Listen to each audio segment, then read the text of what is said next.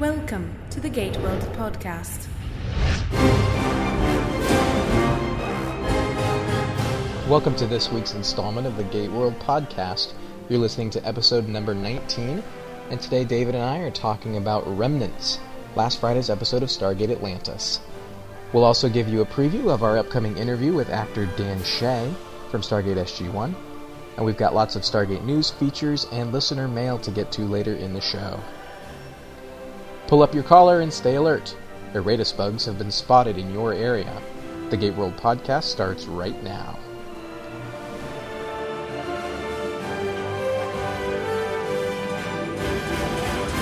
My name is Darren Sumner, and joining me this week, and every week, is David Reed. Hello, sir. How you doing, buddy? Eh, pretty good. fifteen episodes down, five to go. It's kind of sad.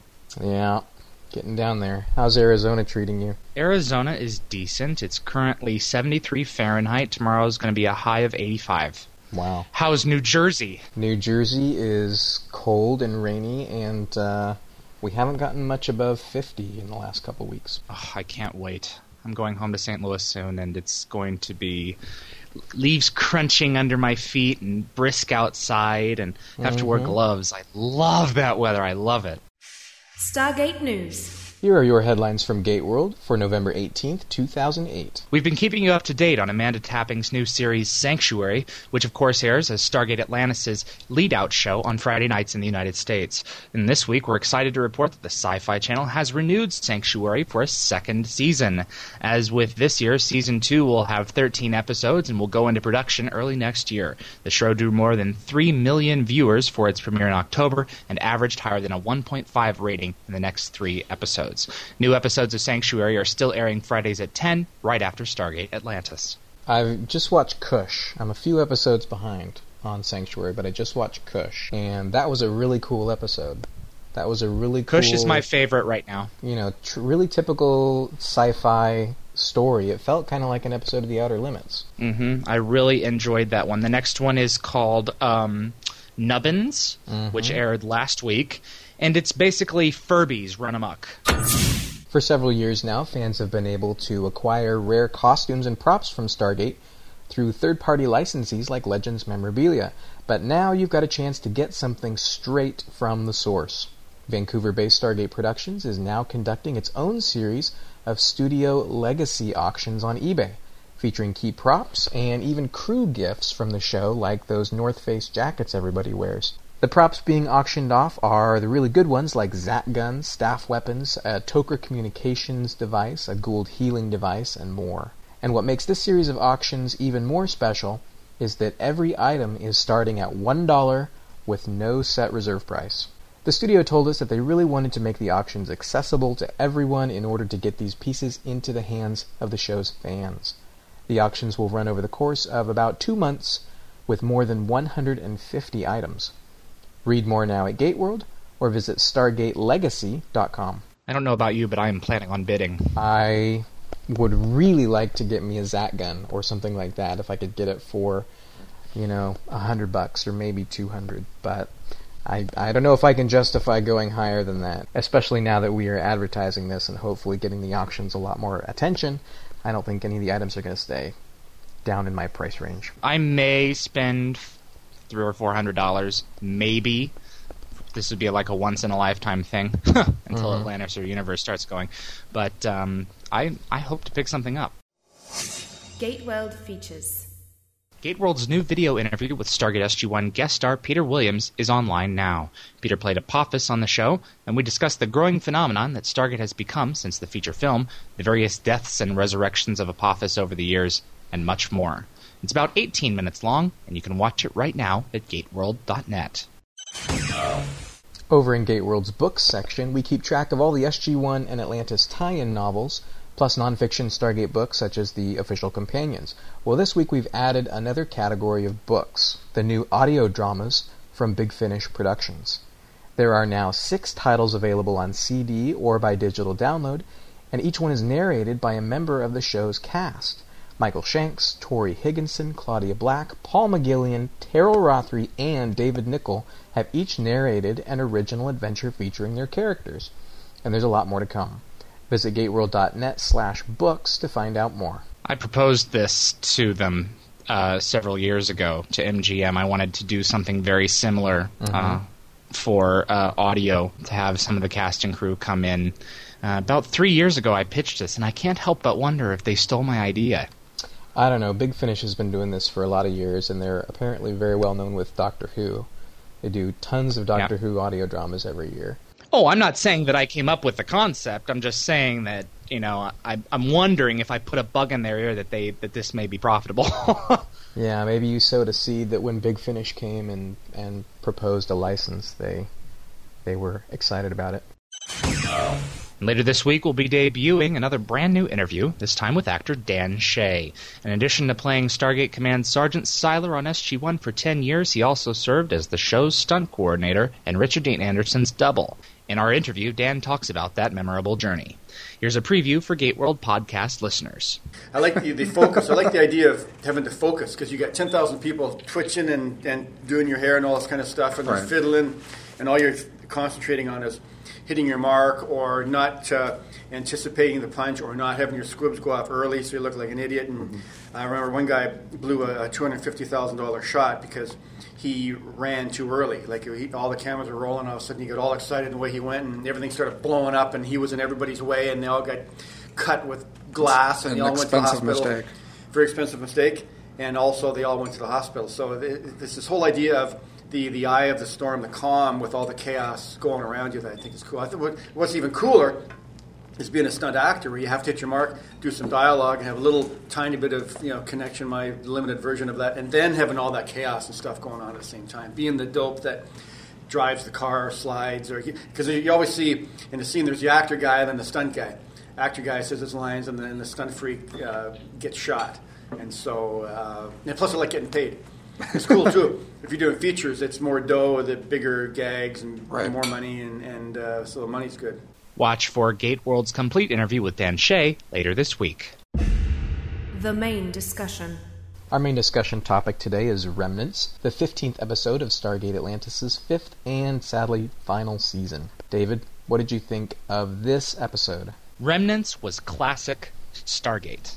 I... couldn't help but uh, watch the ending and think of episodes like Scorched Earth. Mm-hmm. Yep, I thought of that one too. Well, surprise, surprise. For those listeners who don't have episode titles at the tip of their prefrontal cortex, Scorched Earth was? S G one Season four. It was an episode where there was a race called the Incarans who had a very specific uh, requirement in terms of the atmosphere that they could live in.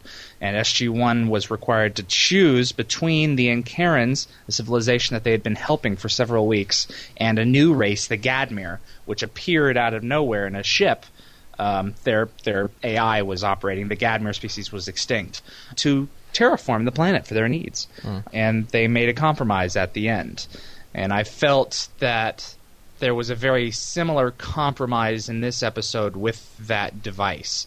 Should we access it and spoil the information, or should we send it on its merry way in the hope that one day it may bring fruit to a benevolent civilization? Mm-hmm. The Sakkari. I liked that the episode had a lot of different things going on in it, and that all of them were interesting. Yeah. I wasn't saying, oh, fast forward, fast forward, I want to see what's happening with Sheppard, or, no, I want to know what's going on with Woolsey, or, you know, oh, Zelenka and, and McKay, and I, and I don't care for them. Every uh, storyline that was going on, and there were a few of them, mm-hmm. was, was fascinating to watch and was fully enjoyable. I really liked that, because that doesn't happen very often. In, yeah. in my in my experience lately. This definitely reminded me a lot of Scorched Earth uh, for those reasons. Obviously, there's a cedar. There's a, a extinct civilization trying to recreate itself in some form many, many generations or potentially millennia later. Um, but that story, Scorched Earth, was about should we save this people or should we allow this extinct civilization the chance to come back? So it was it was that nice moral dilemma. This had that interesting element of the I O A injected into it, and the mm. fact that that their decisions are not usually uh, very morally driven. the dilemma was our self-interest versus the survival of this species. Yeah, well, the I O A isn't out there fighting the good fight. The I O A is sitting behind a desk. It doesn't have constituents to answer to. It just answers to itself. It's not a public organization. But it still is thinking very much about itself and is not really thinking about the greater good overall. What can this thing do for us? What can it do for me? You know? And that's not always the right way to go. That's that's one of the issues that I've always had with the I O A, that, that was intentionally put in place about it. Yeah, it's you know? been it's been really interesting since the I O A has taken over, basically, in command. They're, they're at the top. They're in charge of the Stargate program and the Atlantis expedition since what? It was about uh, early Season nine of S G one when when the U S Senate basically cut funding to Stargate Command. Atlantis has been has been under the, the international coalition since since Rising. There's a reference in here. McKay says that this is a technology that he's encountered before. Did you catch that reference? When he discovers that the device is capable of causing mass hallucinations, he says, "Oh yes, we've seen this before. M one B one two nine." So I, I that's right. Of course, season three. I'm not you. I don't have the planet designations committed to memory, so I looked it up in the Omnipedia, and that's Phantoms in season three of yes. Atlantis. We assumed that that was a Wraith device. Yeah, we thought it was a Wraith device that they had, the Wraith had created that somebody left on, or the Genii stumbled across it, I guess, and turned it on and couldn't turn it off again, and it caused our team to hallucinate. Do you think the Wraith tried to harness the power of that unit? That one perhaps landed on that planet, and the Wraith kind of transformed it? That's interesting. That's possible, because the A I does say that the Sakkari sent out lots and lots of these things, and none of them I think fifty successful. Of them. Yeah, fifty, yeah. And, and none of have succeeded. That's interesting, the idea that Phantoms might have been one of those devices that the Wraith sort of hijacked and jerry-rigged. But at the very least, they're similar. I thought that was interesting. Yes. I didn't exactly know what was going on. I knew that something was up. I I didn't think that it was really Kolya. Mm-hmm. Um, I knew that something was going on with that. And especially when, when Sheppard had his arm cut off, I just knew, okay, there's going to be some kind of dramatic reverse here at this point, because I don't think they're willing to take chances like that on this show, unfortunately. Mm. Uh, it would have been really interesting if, if Keller could have used an ancient device to reattach his arm later, because that would have been some really interesting character development for him, but it, sadly, no. It looked cool. I mean, it looked like they were taking the risk. If you didn't see the sci-fi twist coming, it looked like they were. I was pretty surprised when he actually hacked his arm off. Okay, now, we'll talk about each of these three storylines one at a time, but overall, were you surprised? I mean, you say you didn't think it was Kolya, so what about uh, Vanessa, and what about Zelenka? Well, I thought it was awfully convenient that uh, this character, Vanessa, was just going head over heels for Woolsey. I mean, let, let's face it, I mean, Woolsey, yes, Picardo has brought sexy back to Atlantis, but for this... Um, It was just kind of sudden, and it didn't really feel right, you know. It it felt like something else was going on. It felt like she was on the outside. And then when that was revealed, I recognized that Zelenka was probably not Zelenka because he was saying how brilliant McKay was. Mm. And I was really hoping that Zelenka would dress him down and, and say, screw you or something, you know, like that. But he didn't. He kept on feeding McKay's fantasy and kept on trying to push Uh, McKay to discover what this thing really was. And so I saw that part of it coming once I figured out the other two weren't real. Mm-hmm. Um, and they didn't reveal that until the very last moment of the episode. But um, all in all, I thought that uh, it was it was a very well-conceived concept, you know, having each of the, the groups be influenced by the A I from the device. I was kind of unsure how this was going to work because Kolya came to Sheppard before the unit was found on the ocean floor. So when McKay stirred up the ocean floor in the episode Prodigal, uh, it made a lot of sense that uh, that the unit was triggered on or or a switch went off, and so it was that was suddenly why it was able yeah. to talk with us. Yeah, whereas we've been on this planet for now more than a year and a half. That's interesting to me that you that you saw Zelenka coming, but, but not necessarily the whole thing. I read spoilers for this one. I read a, we had a lot of casting sides for this episode. I knew going into it that Vanessa was fake, that she was the A I, and that oh, what a shame that Kolya was too. So I knew those two from spoilers just going into it. Zelenka caught me completely off guard, and I love that twist. because then you it's like the Sixth Sense. You go back and watch it again and you see, well, wait a minute, Zelenka's not actually doing anything. He's got McKay actually, you know, doing the scan of the ocean floor, and he's got McKay mm-hmm. actually figuring out how to break the code, and, and he's just kind of standing around behind his shoulder. Now, there is one moment, though, in the transporter chamber where Vanessa apparently actually punches in Woolsey's destination. Yes, yeah, she is actually able to apparently... Is that a bit of a cheat, maybe? That's a good point, yeah. yeah maybe he actually did it and didn't realize that. Yeah, my only explanation is that by interfacing with his mind, she, you know, got him to do it without realizing that he was doing it, just to sort of yeah. sell the illusion a little more. So let's talk about Woolsey and uh, his his storyline here first. He's got the I O A evaluation from Shen Zhaoyi, and he's got this potential budding romance with Vanessa Conrad. This is a, a big Woolsey episode. It was, you know, considering that this is going to be it for Woolsey episodes. Um, I thought that it was. Uh, it, it, I, I liked the fact that Taylor recognized his isolation at the beginning. I thought that, that was very sincere and, and kind mm-hmm. of sweet, and the fact that it resolved at the end of the episode. I, like I already said about Conrad, I, I didn't really buy into it, but I was really looking forward to Xiao coming back into the show mm-hmm. because she was one of my favorite characters from S G one season nine, The Scourge. And uh, she was also in one or two more episodes of S G one. I really liked the fact that she was coming back, and I've been looking forward to uh, this confrontation between the two of them for a long time, because now with Woolsey, the shoe's on the other foot. Yeah. Yeah, I like her character a lot, and I, I like uh, the actress, Tamerlan Tomita. She goes back to old-school Babylon five days, for those of us who are B five fans. She was in the original pilot. Because the I O A has always been such a huge part of Woolsey's life, I, I like the fact that we are getting to see some of those other faces, and she's a great one. There are not a whole lot of I O A characters. They mention Mister Coolidge at the end, who I think was was the I O A rep in Midway Midway last year. So yeah, this Woolsey story I think was great. It, it felt very organic for his character to come in and address the fact that he's really a solitary guy, and by the end of the episode I feel like he's chosen to be solitary uh, because he's on this probationary period and he doesn't necessarily know if he's sticking around.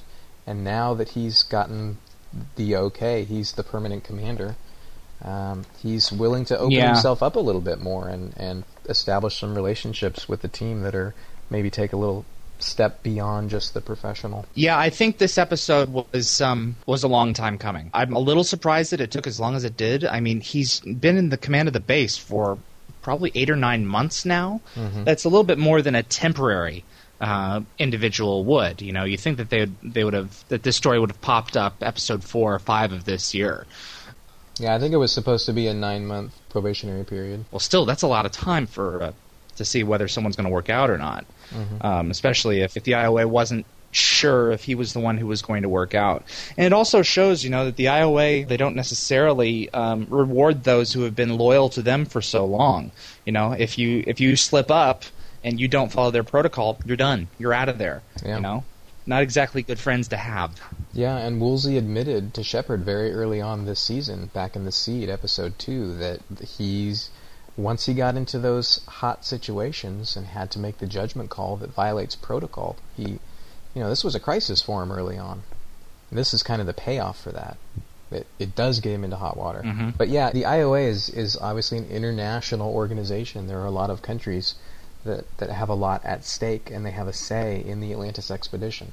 So it, it makes sense that there's a lot of political machinations going on behind the scenes there, that are, there are different parties with different interests. Right, and they're all jockeying for um, their say. Yeah, and Shen wanted Woolsey's job, apparently. That would have been interesting to have chi- a Chinese leader in mm-hmm. the base. Yeah, and another woman. Exactly. I mean, I like her character so much in, in the few episodes that we've seen her in, in both shows over the last few years, that I was kind of surprised that she was kind of playing playing dirty a little bit, playing hardball, and I thought it was great character development for her, frankly. I think they established with Shen in The Scourge, in her conversation with Daniel Jackson, that she and her country are tired of playing second fiddle. They want more responsibility. Mm-hmm. And she even raised the point, you know, what if what if the Stargate was in the hands of the Chinese rather than the U S government, you know? Uh, and Daniel was like, I don't see that happening. But, but Shen was like, what if this episode furthered her country's attempts to gain more control? Yeah. And I really liked that about it, you know, because the Chinese do have a say. They are a part of the International Oversight Advisory. I got to wonder, since it was the Sakkari A I that tricked her, that basically showed her that, that fake transmission, I, I've got to wonder if that ruse is going to hold up once she returns home and talks to whoever it was. That's a good point, yeah. She's written the glowing report, basically, so I guess it's it's far enough now that she can't unwrite it, and, and Woolsey's going to be okayed. But yeah, now that I think about it, that I'm surprised the guy didn't say, like, let's not speak of this again or anything like that, you know, to solidify that, that point. Because once she gets to the other side of that gate, I mean, we just have to assume that, that this is someone that she doesn't talk to very often, that, and that she sent her report off and all's done. But the A I who scanned her brain probably knew that that was the case and knew exactly what to say to properly manipulate her. So I think that we can rest assured that, that it's all settled. Okay, well, the next storyline going on in this episode is Sheppard and Kolya on the mainland. Great to have Kolya back. Big fan of Robert Davi in the show. The only thing that uh, that bothered me, I kind of knew that it wasn't Kolya, as I already said, but the only thing that bothered me was I kept on asking myself, what does he want? What, mm-hmm. Why is he coming back now? You know, that did not make sense to me, because it's just, to, oh, to, we found your position, now we're going to enact revenge. He's kind of like doing a Michael. And that didn't sit with me well. He didn't have an, enough of, in, in my eyes, he didn't have enough of a reason to be there. I kept on asking myself, what does he want? Yeah, it kind of came out of left field. Yeah, exactly. Even after saying that, you know, I was thrilled to have Davi back one last time. Mm-hmm. You know, one last hurrah. He is, I mean, I think looking back over the course of the five years of the show, he is more than more than anyone else, more than somebody like a Michael or a Todd. Kolya has always been Sheppard's nemesis. Mm-hmm. So it makes sense that that the A I would find Kolya in, in John's mind and, and use him to distract him. And, and those scenes, I mean, the torture scenes are are very visceral. If I didn't know that Kolya was was fake, then I think that what would have started to sow doubts in my head was, I've got a couple of my guys working on your jumper.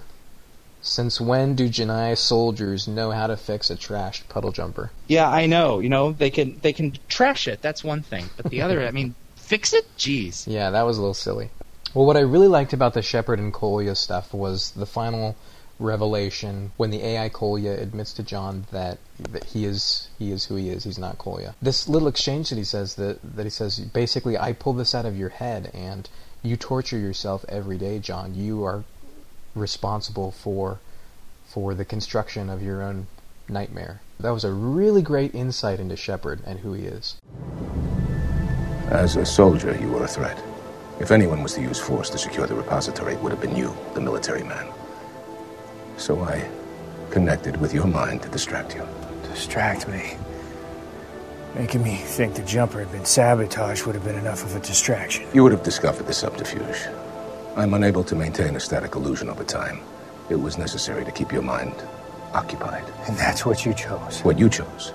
I didn't have full control over your hallucination or the direction it took. It was your mind driving the diversion. I merely played along. You're saying I tortured myself? You torture yourself every day, John. But in this case, it was your mind manifesting your darkest fears. You were the architect of your own self-deception. That whole plot thread, if you if you stand back from it a little bit and just look at what's going on inside of Sheppard's mind and think about the whole thing is taking place basically inside Sheppard's mind, you really learn a lot about the guy. You learn a lot about what he values and about just that. He he tortures himself. A lot like we did in Phantoms. Yeah. I mean, this was this was good. I liked this episode. This was this was classic Stargate, and it was it was classic science fiction. And then we had the third element, McKay and Zelenka.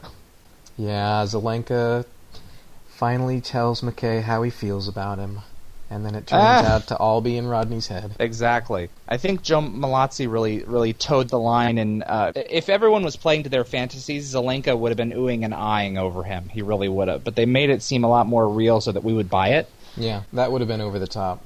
You would have seen it coming, I think. But wouldn't it have been funny to see Zelenka really over the top? I mean, all he did say was he was he was he's brilliant. He didn't say he's a genius. You know, he was he was kind of still a little bit snippy. And if this is, if Rodney is really as self-indulgent as sometimes we think he is, then he would have been, oh yes, Rodney, that's perfect, Rodney, you know. And I almost wanted to see that. It would have been a comedic uh, episode at that point, yeah. But yeah, exactly. But yeah, it's, I, what I liked about it was that I totally bought that it was Zelenka. I totally bought that Zelenka would say that to him, and he said it kind of hesitantly. He said it like, I don't really want to tell you this to your face. I mean, the A I is doing it to keep him on the trail. This fake Zelenka was just such a great twist, I thought, because you can see, if you watch a lot of T V, you watch a lot of sci-fi, you can see the the fake Vanessa coming, the fact that she's not really there. Um, you watch the episode far enough in, and you kind of get get the sense that that he's the only one who can see her. And then maybe if you recognize that twist, then you can start to figure out, well, something's going on with Kolya, and he's not really magically alive again. Maybe he's not real too.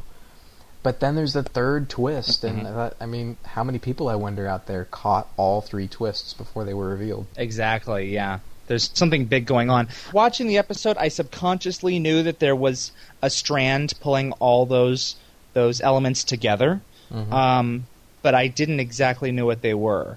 Um, usually we, you get an A and a B story in a, normal episodes. This case, it was an A, B, and C story, and if they were all just three different stories crammed into the episode for the sake of getting them all in, that would have been kind of odd, but they were all interconnected. Yeah. So that was really great. And the only outside element in this episode was Shen, and, and she was manipulated in the end, too. Yeah, and she was real. Well, overall, how are you going to grade Remnants? I will give it a nine out of ten, like I graded The Prodigal. I was very satisfied with this episode. I really enjoyed myself. It was classic sci-fi. It was classic Stargate. It, this is the kind of episode that I hope Universe kicks out in spades, because mm-hmm. this was an interesting show, and it was a show that I think I've been longing to see for a long time in terms of its quality and in terms of its its kind of storytelling. Mm-hmm. So pro- props, many props. It's a great hour of Atlantis. I think it's definitely one of the better episodes of the season. It's a nice science fiction story, and uh, it's got these extra twists. I think even if you think you figured it all out, you're hopefully still going to get going to get tripped up at the end with Zelenka, like I did. I'm going to give it, uh, I think, an eight point five out of ten. I thought it was a really great episode. It shows and it proves that you don't need flashes and bangs and lots of visual effects exactly. to make a good episode. This was not an action hour. That does not make a good episode. It's like, I, I don't understand all these people who love the movie Transformers. And I always ask them, why did you like it so much? Oh, the visual effects. Like, but the visual effects are always good nowadays. Nine out of ten times, they're great. I cannot fall in love with something because of how good it looks. You know, it has to make me feel something. It has to make me think. It has to leave me thinking about it afterwards, saying to myself, that was good. And Remnants was good. Yeah, I, I love the episodes that remind me of my favorite television show of all time, which I think is still Star Trek The Next Generation, because that episode was drama-based for the most part. And episodes like this that do drama, I think, really pay off. Stargate shows that they are capable of doing dramatic character episodes. And the best part of the episode was when Woolsey calls Chuck Chet. It was nice to give Chuck some lines that were not exposition related, you know. We, he doesn't talk very much when he's not reporting, and so it was really great to say, it's Chuck, sir. My name is Chuck. Yeah. And I was hoping for a last name. I was hoping so bad, because Banks has a last name. Yeah, it's just great. So. He's Woolsey's introducing all the technicians, and finally all the little behind-the-scenes day players get their moment to shine. They're getting introduced yeah, exactly. to the guest, and he knows Amelia by first name, and he knows that she's a kickboxer and asks her about her hobbies, and then he gets Chuck's name wrong. That was great. Listener mail. In last week's listener question, we asked you what you thought of Atlantis' supporting races. David, who's our first letter from? Our first letter is from DeRoast. My favorite race was the Bolokai, who appear only in the Season four episode Missing. They're a tribe of primitive raiders who use the Stargate system to attack vulnerable villages. Of all the races ever introduced on Stargate, this race seems the most realistic. The Stargates allow anyone to travel to other planets without advanced technology, and it makes sense that even primitives could decipher the dialing system. When we first got to the Pegasus Galaxy and saw that, that there were primitive races, because the Wraith were keeping everybody primitive, we saw that lots of people used the Stargate system to travel back and forth. That's not the way it is in, in the Milky Way galaxy. I thought that was a great idea and that we would see it a lot more. So I think this is a good point about the Bolokai. They're, they travel from world to world, but they're, you know, scavengers and cannibals. Mac Jackson writes, "The race I love to hate would be the Genii. The trick to any good villain is to be able to see their side, and the Genii do that in many ways. They just choose to be bullies in order to get what they want. The big race that lacks for me, however, is the Athosians. Just like Tayla, they have been underdeveloped and written badly, and when no one knew what to do with them, they were thrown on the mainland and only mentioned again when they disappeared. It is an obvious misuse of characters." I could not agree more with Matt Jackson on the Athosians. Um, we were we, they uh, were missing for most of season four. Um, I couldn't have cared less. You know, I was never made to feel something for the Athosians. I never, I never did. And when they disappeared, it was like, okay, whatever. Well, it was because they were missing for seasons two and three leading up to season four. We, it's not like we had ever seen them very much. We saw Charin and her funeral ceremony in season two, uh, but other than that... Yeah, we saw Wex and, um, and Jinto in the first couple episodes of the show, and then they disappeared. We never saw them again, and the only one other outside of Charin was Halling. And then we had uh, Kanan, whom we had never seen before and never heard of before until... Uh, mid-season four. It was like, okay, that's great. Next. Mirrorwalker says, "I agree that the Athosians have been underexplored. We've witnessed the occasional ceremony or culture clash with them, but then they're off to self-imposed exile on the mainland. More regular interaction is implied and mentioned, but never seen. As S G A's first friends, it would be nice to hang out with them just a little more." They left Atlantis in season one's fifth episode, Suspicion. And it it really felt at that point like they were more of an integral part of what Atlantis was going to be, but it really seemed like maybe it was an experiment for the first few episodes, and then it was deemed that the experiment didn't really work, and the characters didn't necessarily work. Yeah, it work, felt like so they, they were written them. out. Yeah, they were written out. One of the team members is an Athosian, and then we have no connection with her whatsoever, and that's something that I'm really looking forward to talking with Rachel about. I think it's symptomatic of the underdevelopment that we've seen in, in Tayla. We never really got to know a whole lot about who Tayla is because we never really got to see the Athosians much. Dimbo Sama writes, "My favorite race that has been introduced in Atlantis would be the Satedans. They have this great feudal code of honor, and there are always allusions as to what their race was like.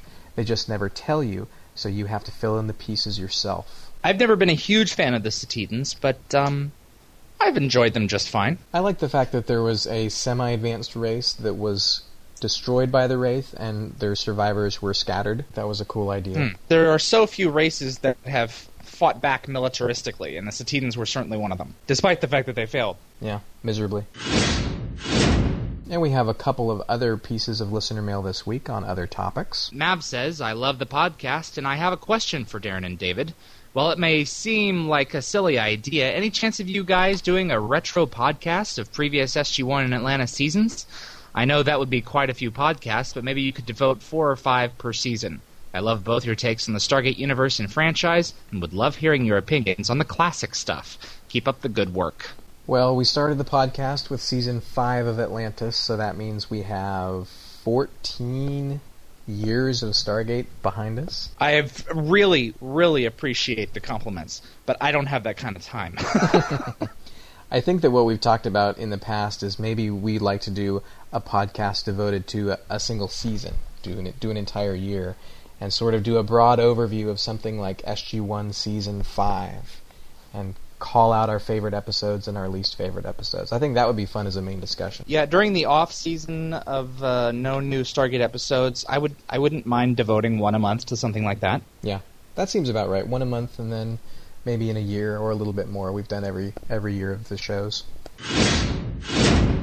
And Isabel writes, "I would like to say thank you and thank God for your website.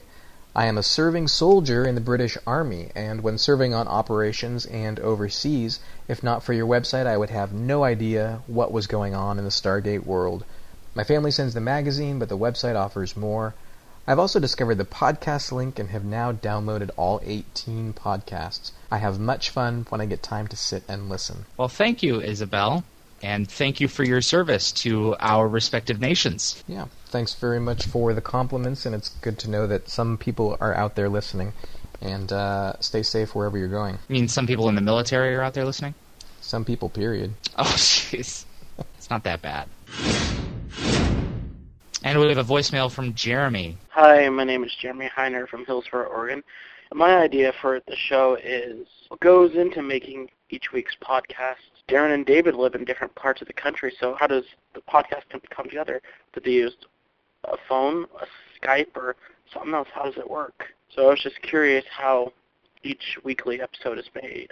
Thanks, Jeremy, for your message. Um, what goes into making a podcast? Uh, we do use Skype. This is a cool little tool that, David, you turned me on to. You did some interviews by Skype. Yes, I did some interviews by Skype, starting with Damian Kindler a few years ago, and then uh, Darren came up with the idea for a podcast. So we use a little program on the side. We use a program called PowerGrammo that records Skype.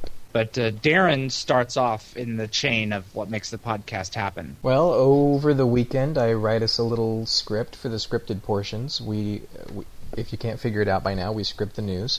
And we script the site features, uh, and we kind of riff for the rest of it. And then we record. We're recording most of the time on Sunday nights, and yeah, I think Skype is great. It, as long as we both have a good internet connection, it makes it sound like we're pretty much in the same room. He F T Ps the audio to the website, I download it, and typically Monday nights edit the piece for publication. I have a sound bay of all sorts of effects and various doodads that I plug into it to, to make it sound professional. And I take out a lot of gaps of dialogue because uh, my uh, connection is not as fast as Darren's is, so by the time my voice gets back to him, there's usually a few seconds of space. So we tighten it up, we make it really presentable and, and higher, high, very high quality. When Tammy's on, we have to delete a lot of stuff. I export to M P three, re-upload that to F T P, and he publishes. The magic of the internet. Thanks to Jeremy and Isabel and Mav and everybody else for writing and calling in this week. Here's this week's listener question. This Friday's new episode includes a bit on the relationship between Doctor Rodney McKay and Doctor Jennifer Keller. What do you think of romance on Stargate? Do you have a favorite pairing from S G one or Atlantis? Or do you think that romance just has no place on the show? Let the Salmon Jack shipper mail fly. I'd like to see some of that. So give us a call on the podcast hotline at six one six, seven one two, one six four seven or head over to GateWorld Forum and look for the podcast feedback thread. You can also post a comment on the show notes page. Coming up on the GateWorld podcast, November twenty-fifth, we're talking about Brainstorm, and we're very excited this week to be able to announce that David Hewlett is coming back to the GateWorld podcast. And even better, I'm going to be there when he comes. David Reed's actually going to be here this time. David Hewlett joined me to talk about the Shrine earlier this season, and we had a lot of fun, so he said he wanted to come back and talk about Brainstorm with us. That'll be a great show next week, we hope. And then there's no new episode of Atlantis airing the week of Thanksgiving. So for our December second show, we're talking about fan entitlement. And David, I want you to kind of give us the explanation as to what that discussion is going to be about. I think it's important that uh, we don't always have a steady diet of dessert on this podcast. I think it's important that sometimes we can discuss some meat and potatoes, real life issues. Mm-hmm. And this is one for a long time that we've been holding off on because we wanted to get a few episodes under our belt in case uh, we took a little flack for it. And I plan on taking a little flack for this one. We're going to focus on fan entitlement. Mm-hmm. What is the role of fans? What do we think the role of fans is? Uh, fan behavior, what is appropriate and what is not appropriate, as best as, as two fans can think of it. Uh, we have a couple of horror stories to tell. And uh, basically, we're going to address this point. You know, the producers and actors on this show, writers and directors, are well known for saying that Stargate would not be around without the fans. Mm-hmm. Sometimes I think fans take that a little too far and say, I'm a fan, you need to listen to what I'm saying because the show wouldn't be around if it wasn't for me. So we're going to address that. Is that really an appropriate thing to say? You know, is uh, just how much of the show is ours and how much of it is theirs. Mm-hmm. And what right do we have to interfere in the, how the show is made? Mm. What do the so producers that, owe us in storytelling, and what do the actors, quote-unquote, owe us when we meet them at conventions? Exactly, yeah.